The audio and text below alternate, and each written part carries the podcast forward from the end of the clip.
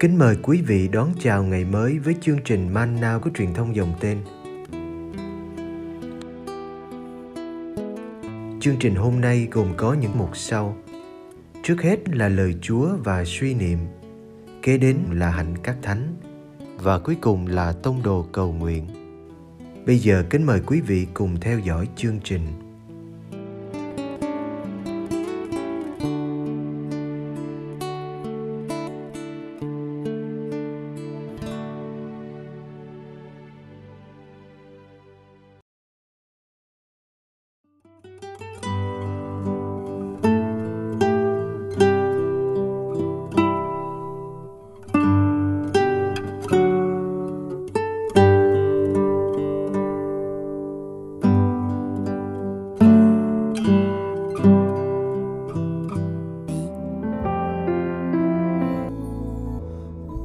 Giêsu hiện ra ở biển hồ Tiberia.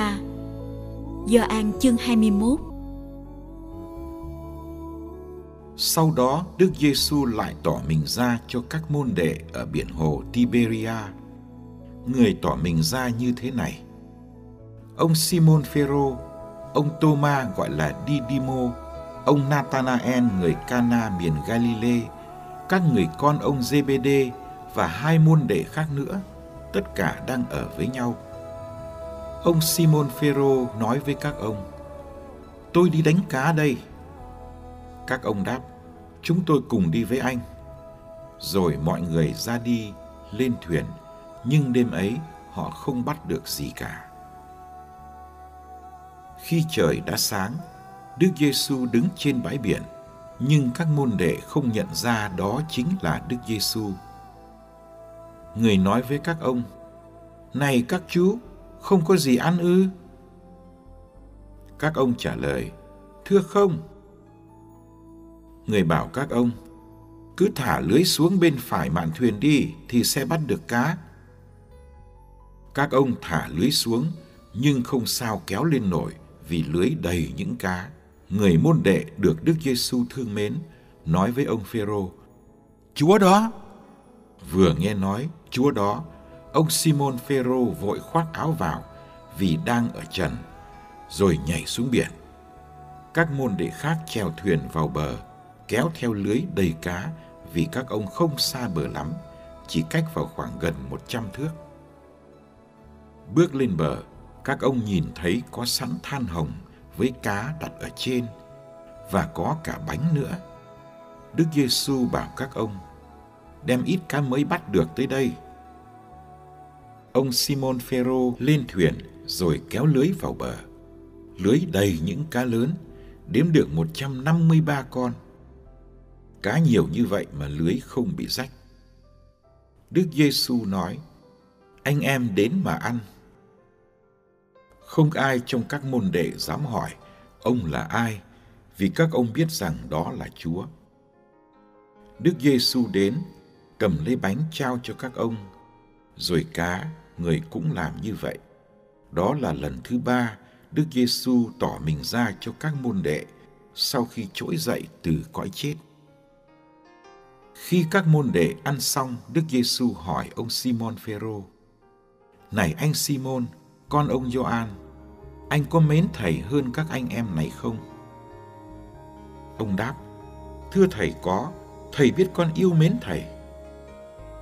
Đức Giêsu nói với ông: hãy chăm sóc chiên con của thầy. Người lại hỏi, này anh Simon, con ông Gioan, anh có mến thầy không? Ông đáp, thưa thầy có, thầy biết con yêu mến thầy. Người nói, hãy chăn dắt chiên của thầy. Người hỏi lần thứ ba, này anh Simon, con ông Gioan, anh có yêu mến thầy không? Ông Phêrô buồn vì người hỏi tới ba lần, anh có yêu mến thầy không? Ông đáp, thưa thầy, thầy biết rõ mọi sự, thầy biết con yêu mến thầy. Đức Giêsu bảo, hãy chăm sóc chiên của thầy. Thật thầy bảo thật cho anh biết, lúc còn trẻ, anh tự mình thắt lưng lấy và đi đâu tùy ý. Nhưng khi đã về già, anh sẽ phải giang tay ra cho người khác thắt lưng và dẫn anh đến nơi anh chẳng muốn. Người nói vậy có ý ám chỉ ông sẽ phải chết cách nào để tôn vinh Thiên Chúa. Thế rồi người bảo ông, hãy theo thầy.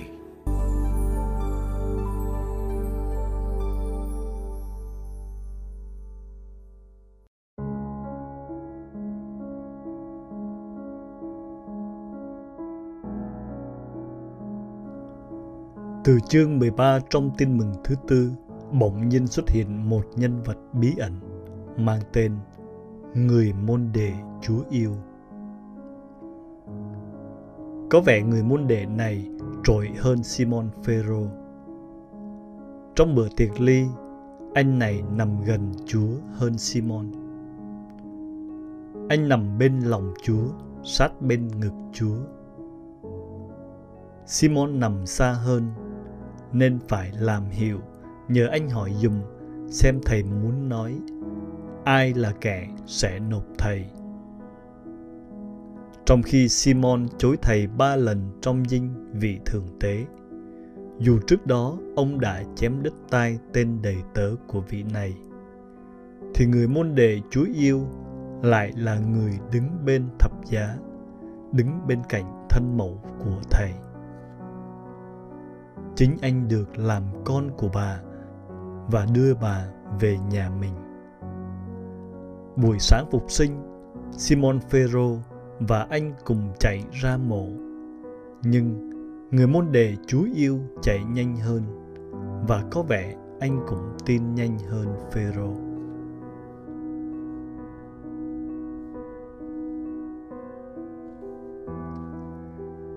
Khi Chúa phục sinh tỏ mình cho bảy môn đệ ở biển hồ Tiberia, ta thấy có sự hiện diện của anh. Sau khi mẹ cá lạ xảy ra, một lần nữa, anh lại là người nhạy bén hơn Phêrô khi nhận ra người đàn ông đứng trên bãi biển là ai.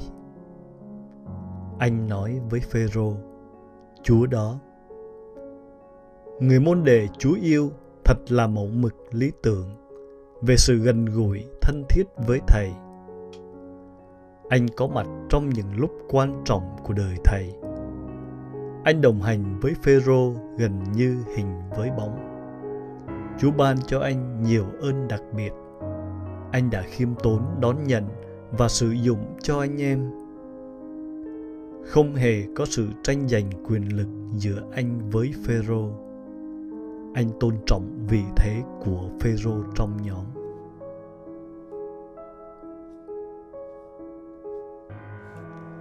Phêrô có thể không nhảy bén bằng người môn đệ Chúa yêu, nhưng ông được chọn đứng đầu nhóm môn đệ.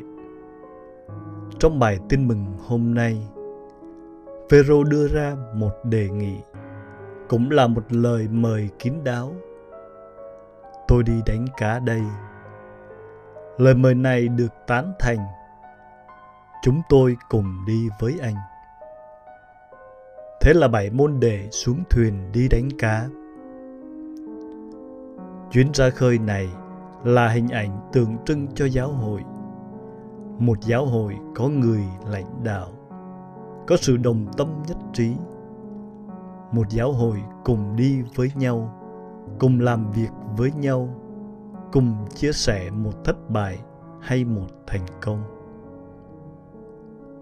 Có khi cả đêm không được con cá nào. Có khi gặp mẹ cá đầy những cá lớn mà lưới không rách. Lúc vui, lúc buồn, lúc nào họ cũng ở với nhau.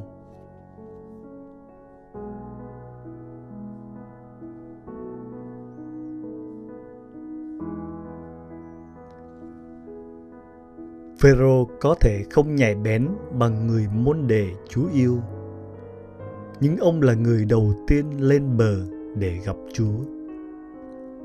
Ông bơi nhanh hơn con thuyền đang kéo lê lưới đầy cá, vì ông muốn gặp Chúa càng sớm càng tốt. Ông là người xuống thuyền để kéo lưới cá vào bờ. Sau bữa ăn sáng, Chúa đã muốn nói chuyện riêng với Phêrô. Bên đống lửa, Chúa cho thấy Ngài đã tha thứ cho ông và cho ông có cơ hội bày tỏ tình yêu, xóa đi các vấp ngã. Những điệp khúc được nhắc đi nhắc lại. Con có yêu thầy không?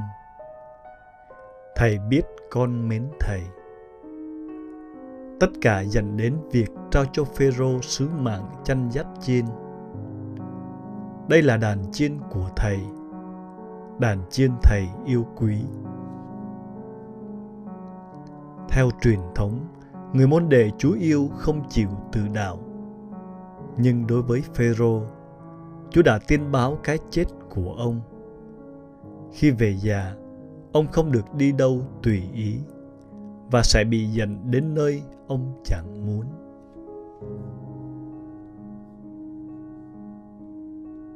Giáo hội luôn cần có Phêrô và người môn đệ Chúa yêu. Hai khuôn mặt có vẻ tương phản nhưng lại bổ sung cho nhau. Cả hai phải đi với nhau, dựa vào nhau, lắng nghe nhau. Giáo hội hôm nay đa dạng về suy nghĩ, cách nhìn, hướng đi. Ước gì chúng ta vẫn hiệp hành, vẫn chờ nhau, không buông tay nhau trong lúc khó khăn nhất.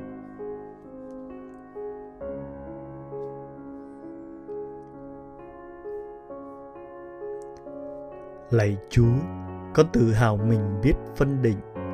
Xin cho con biết để ý đến sự phân định của người khác. Con sống có nguyên tắc hẳn hoi. Xin cho con biết người khác cũng có nguyên tắc của họ.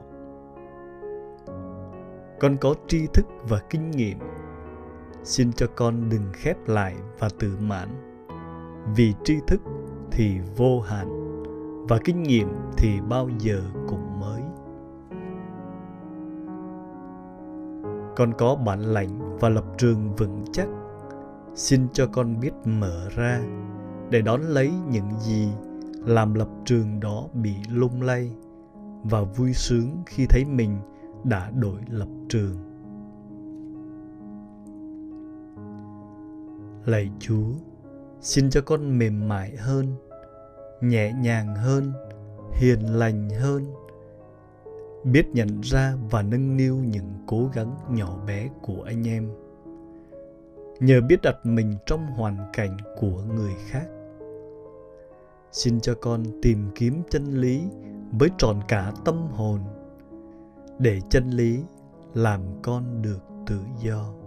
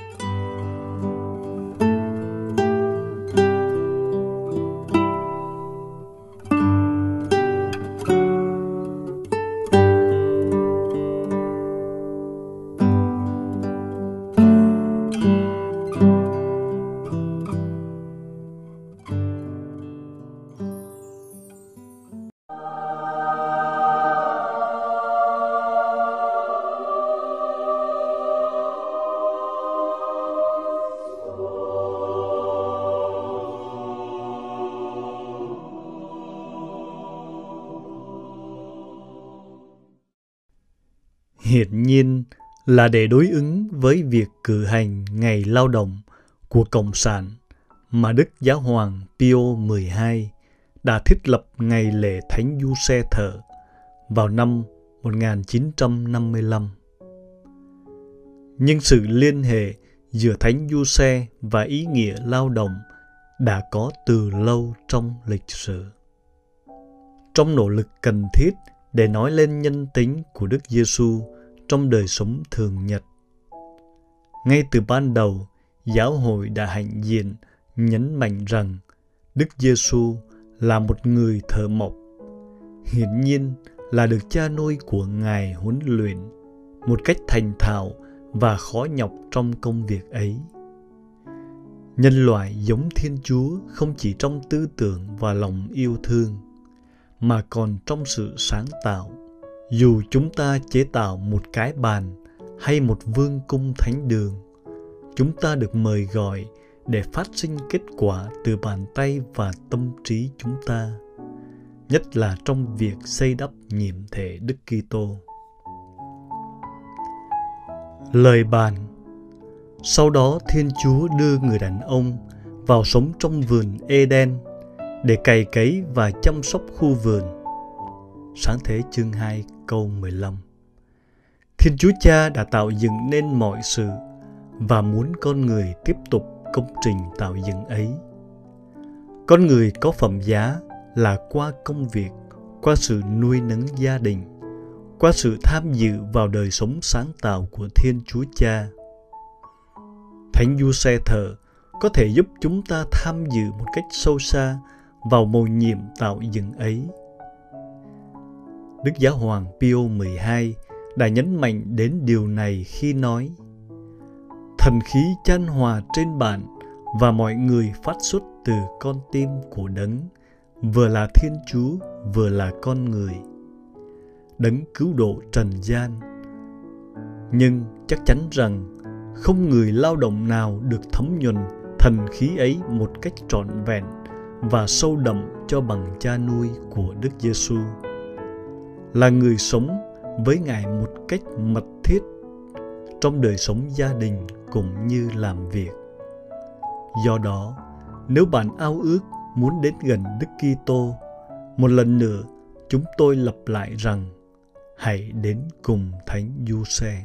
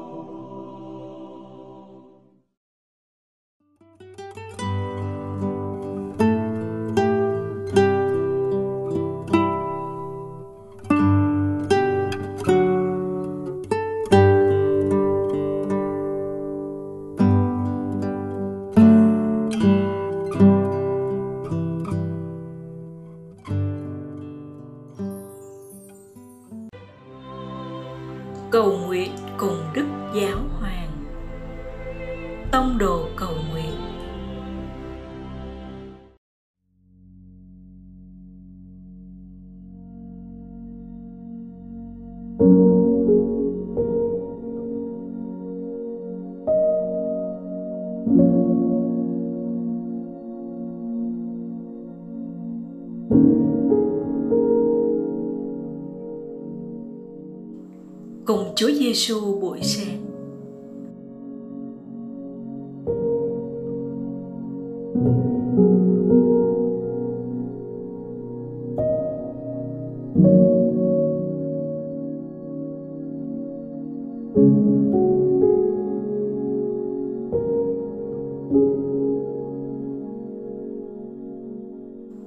Nhân danh Cha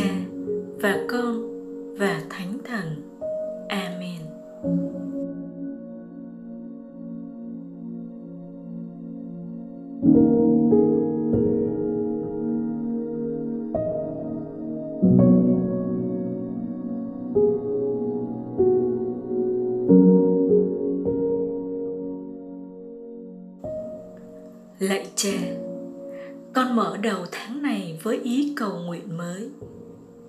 Con cầu nguyện cho các bạn trẻ hôm nay khi được mời gọi sống trọn vẹn niềm tin của mình. Biết khám phá và học hỏi nơi mẫu gương Đức Maria cách thức lắng nghe, phân định sâu sắc, can đảm sống đức tin và tận tụy trong phục vụ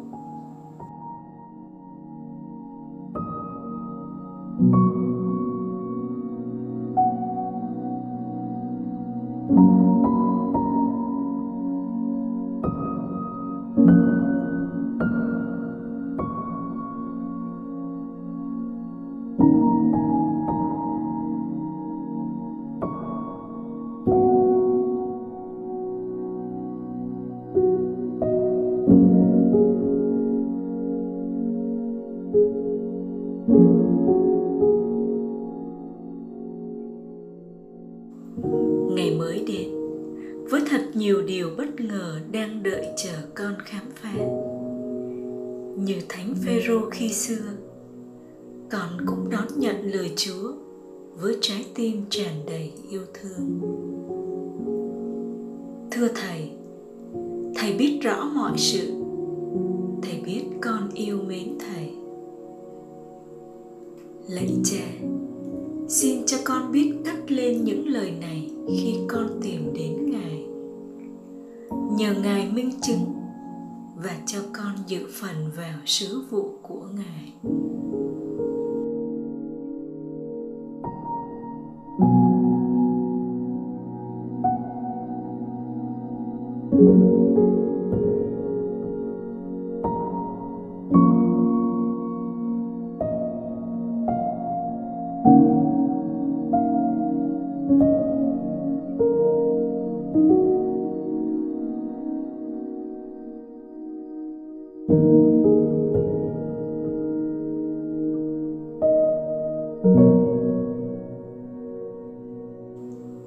Cha chúng con ở trên trời.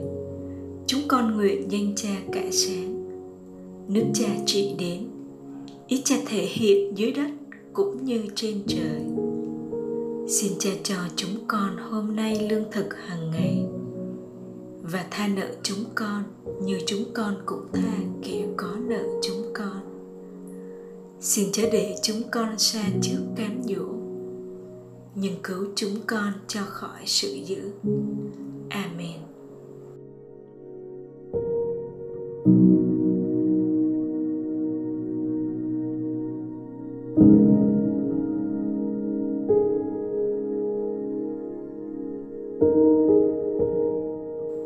Nhân danh cha và con và thánh thần.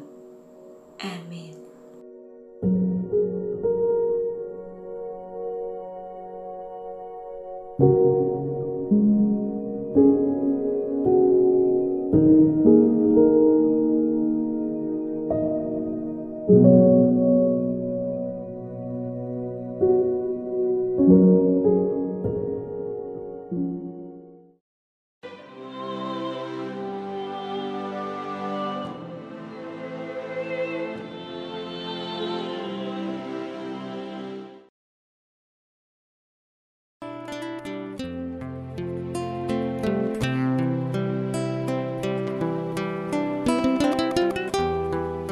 Cảm ơn quý vị đã theo dõi chương trình.